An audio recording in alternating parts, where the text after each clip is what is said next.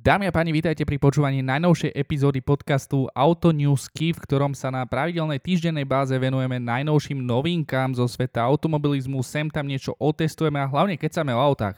Moje meno je Matúš a dnes nás čaká spoločných 5 tém, medzi ktorými nájdeme novinku zo stane Abarth a taktiež aj mini recenziu Škody Enyaq v prevedení RS Coupé, takže poďme na to.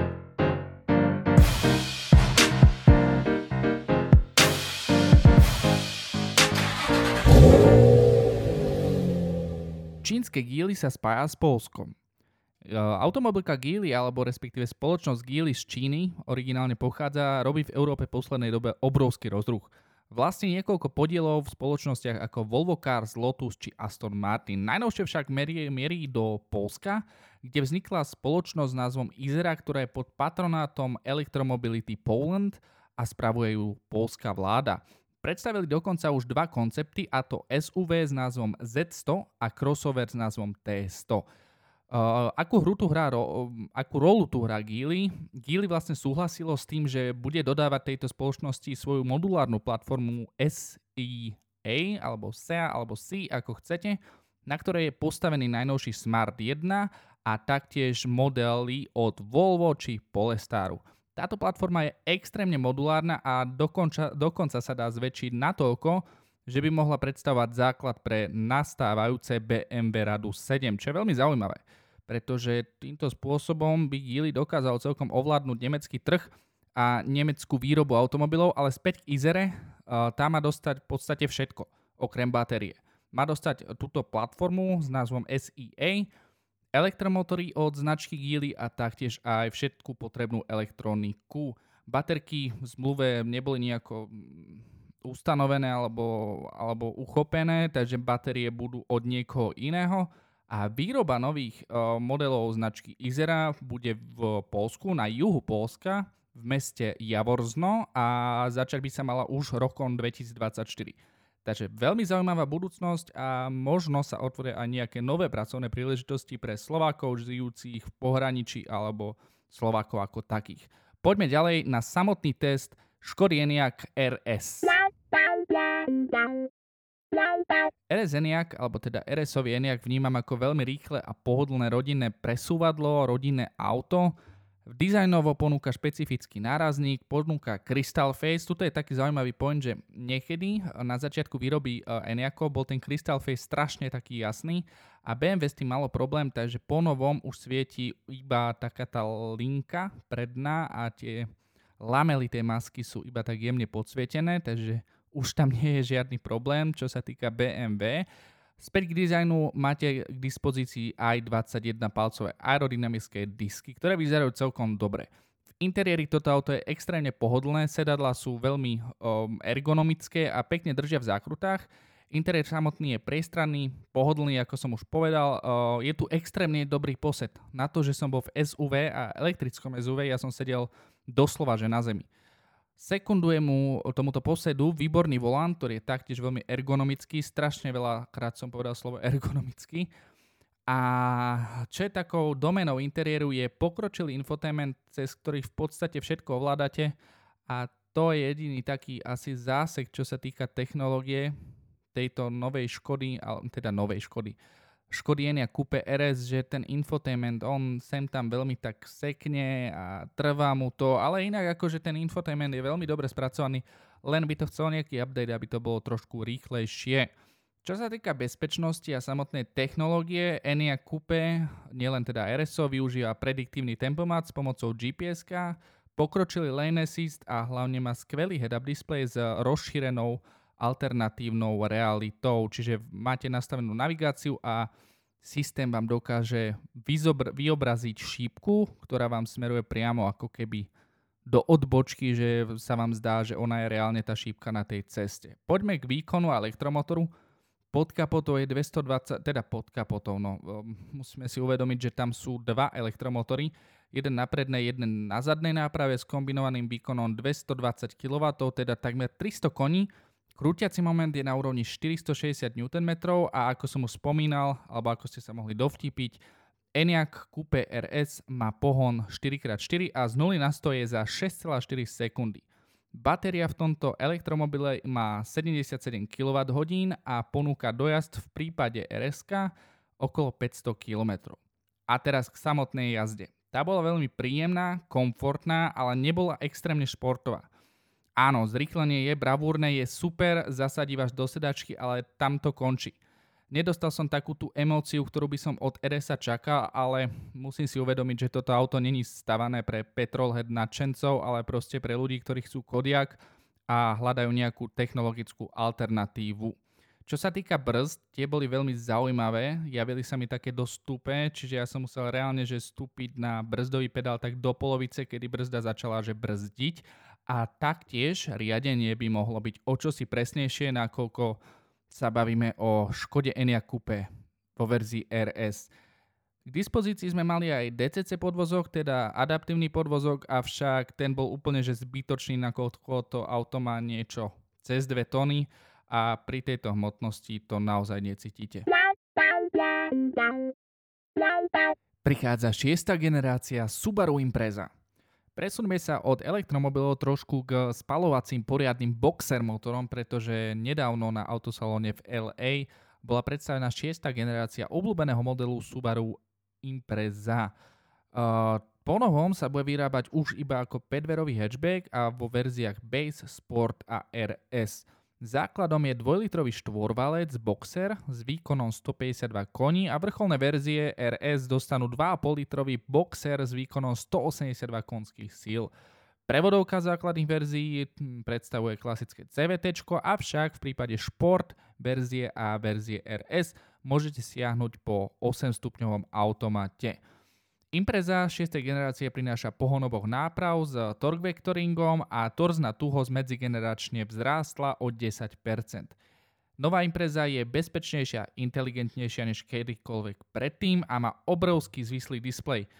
Dúfam, že tento trend veľmi rýchlo upadne a automobilky si uvedomia, že mnoho ľudí nechce mať v interiéri A4 posadenú a chce sa venovať jazde a začnú opäť osádzať také klasické displeje, ako máme napríklad v najnovšom uh, Alfa Romeo Tonale, ktoré si predstavíme teraz. Alfa Romeo Tonale je najinteligentnejšia alfa všetkých čias. A to z jedného jediného dôvodu, pretože využíva NFT, teda NFT token, do ktorého si zapisuje na blockchaine každú jednu vec, čo sa s autom stala. Je tam každá jedna škodová udalosť, je tam každé jedno zrýchlenie prudké, každé jedno brzdenie prudké, každý jeden prípad nehody alebo hrozba nehody a hlavne je tam servisná história vozidla, čiže Tonale prichádza s tým, že už nikdy nikoho ne, nedokážete oklamať, keď to auto budete chcieť predať. Tonale je kompaktné SUV, ktoré si zachováva dedičstvo značky Alfa Romeo a prináša ho do modernej doby kombinuje v podstate v tomto plug-in hybridnom prevedení 1,3 litrový štvorvalec s výkonom 180 konských síl, 6-stupňový automat a elektromotor na zadnej náprave s výkonom 122 konských síl. Tonale PHEV, alebo teda plug-in hybrid, aby som tu nerobil, že p, p, p, tak plug-in hybrid má 15,5 kWh batériu, s ktorou dokážete v meste údajne podľa papierov prejsť až 80 km na čistú elektrickú energiu. V elektrickom režime sa dokážete pohybovať a jazdiť aj do rýchlosti viac ako 100 km a do rýchlosti 135 km. To je tá maximálna hranica, kedy sa vám zopne spalovací motor a už idete v kombinovanom režime. Na jednu nádrž by ste s týmto riešením, teda plug-in hybridným riešením, mali prejsť až 600 km, čo je celkom úctyhodná vzdialenosť. Main selling point nového Alfa Romeo je, že prinesie pohon 4x4 do modelu Tonale, do crossoveru, ktorý doteraz štvorkovku nemal a ja si myslím, že ju potreboval, pretože nájde sa množstvo takých ľudí, čo potrebuje takéto crossoverové riešenie, niečo ako mm, opäť tu spomeniem Hyundai Tucson a radi sem tam niekedy na víkend výjdu do chatu alebo alebo idú cez zimu lyžovať a tá štvorkolka sa vám zíde, pridáva na stabilite tomu autu, ale zase nie je to niečo nevyhnutné, čo by ste absolútne že potrebovali v mestskej premávke. Už veľa keď sám o Alfa Romeo Tonale, poďme k najväčšiemu highlightu tohto týždňa, ktorým je elektrický Abarth. Nemysliteľné sa stáva skutočnosťou. Dámy a pani, poriadne sa posadte a chyte sa niečoho, pretože vám poviem, že Abarth predstavil elektrický model. Prvý elektrický model značky na platforme Fiatu 500e. Mnohí sú proti, mnohí sa búria, mnohí sa radujú, mnohí sa tešia, mnohí si nevedia, čo si majú myslieť.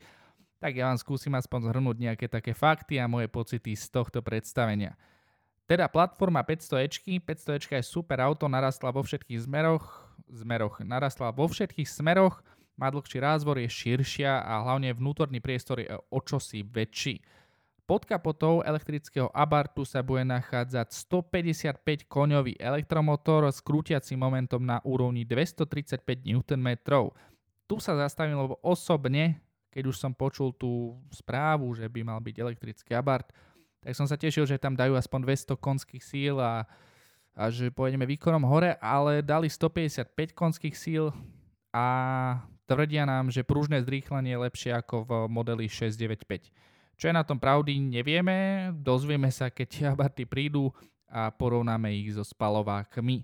Baterka má kapacitu 42 kWh a ponúka maximálny nabíjací príkon 85 kW, teda to isté, čo klasická Fiat 500 Ečka, z 10% na 80 by ste mali byť za nejakých 30 minút, ak budete nabíjať tými 85 kW.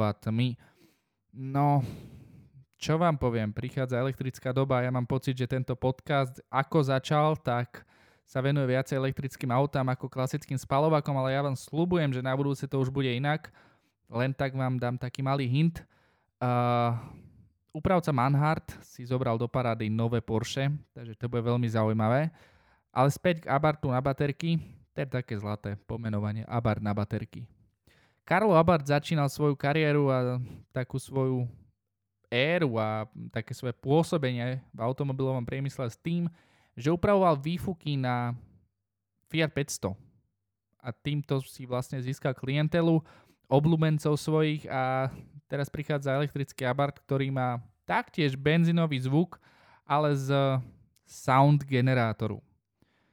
Dá sa síce vypnúť hocikedy, ale na tej prezentácii, ak ste ju nevideli, si ju pozrite. Mali to pustené, ako osobne mi to príde tak celkom také vtipné, že malá, malá 500 elektrická ide a vrnží za sebou, ale tak niekomu sa to môže páčiť a určite to pridá na na pocite z jazdy a samotnom zážitku z jazdy. Čo sa týka elektrického abartu, posledná odrážka a posledná vec, čo si dneska povieme k nemu, je, že na trh príde v prvej polovici budúceho roka a ja sa naň veľmi teším, chcem si ho vyskúšať a uvidíme, aká bude doba. Inak, e, podstatná vec je, že v portfóliu Abartov nie, nestalo sa to, že prišiel elektrický Abart a vypadli všetky ostatné modely. Stále sú k dispozícii modely ako 595 a 695 so 180 konskými silami, so samosvorom, s rekordmon za výfukmi, s osabeltami vnútri, s manuálnou prevodovkou, s turbom, eh, čo, s TJ jednotkou.